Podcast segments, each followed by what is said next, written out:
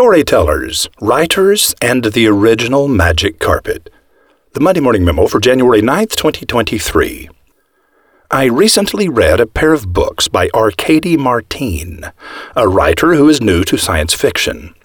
A Memory Called Empire from 2019, and A Desolation Called Peace from 2021. Each won the Hugo Award for Best Novel. I like Arkady Martine, and I like her books. She is an extraordinary storyteller. But she is not yet a great writer. That was not intended as an insult. Dan Brown sold a staggering number of The Da Vinci Code, but he is not yet a great writer either. We tend to read the book of a great storyteller only once. Knowing the story, the magic is gone. This is why every thrift shop in the world is stacked with countless copies of Fifty Shades of Grey and the Da Vinci Code. But we read the works of great writers again and again. A great writer could write an instruction manual and make it captivating. Literary evaluation is wildly subjective, of course, so I owe an explanation to Arkady Martine and to you. I never read borrowed books because I intend to circle passages and make notes in the margins along the way. To deface my own books with circles and notes is a sign of respect for the author, but for me to deface the book of a friend would not be a sign of respect. I will not finish a book if the author is not a great storyteller. I will not circle any passages if the author is not a great writer. The hope of every great storyteller should be to also become a great writer. To win the Pulitzer Prize or the Nobel Prize in Literature, you have to be both. John Steinbeck was both. J.R.R. Tolkien was both. Tom Robbins is both. Bill Bryson is both. Barbara Kingsolver is both. I'm currently on page 26 of Barbara Kingsolver's 546 page novel, Demon Copperhead. And I have already circled 10 passages. Indy will transcribe those passages into the rabbit hole when I have completed the book. By the way, the Random Quotes database is now 6,108 quotes and climbing. The stories that comprise 1001 Nights were compiled a thousand years ago. In one of those stories, Prince Hussein travels to Bisnagar and buys a magic carpet. Do not let Disney mislead you. Hussein's carpet is not a flying carpet that rides the air like a raptor. His magic carpet is like a good book.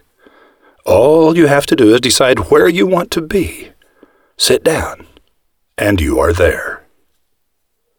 Good writing engages all your senses as it moves you to another place, another time, another life.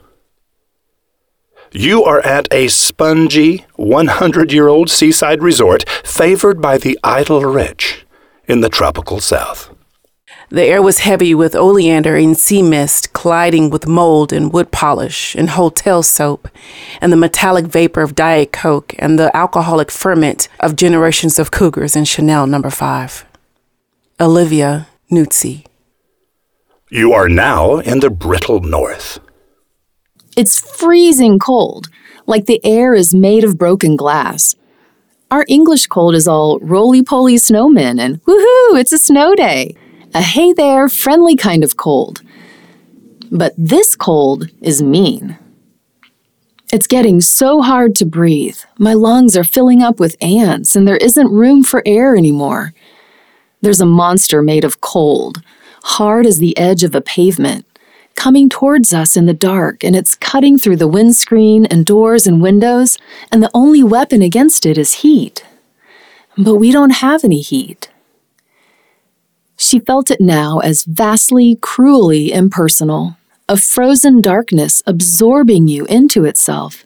She felt it filling her hollow spaces, embedding itself as icy marrow in her bones, and then consciousness seeped away from her into the Arctic blackness. Rosamund Lupton. You stood in the rain 65 miles north of Seattle. And it rained a sickness, and it rained a fear, and it rained an odor, and it rained a murder, and it rained pale eggs of the beast. Rain fell on the towns and the fields, it fell on the tractor sheds and the labyrinth of sloughs. Rain fell on toadstools and ferns and bridges. It fell on the head of John Paul Ziller.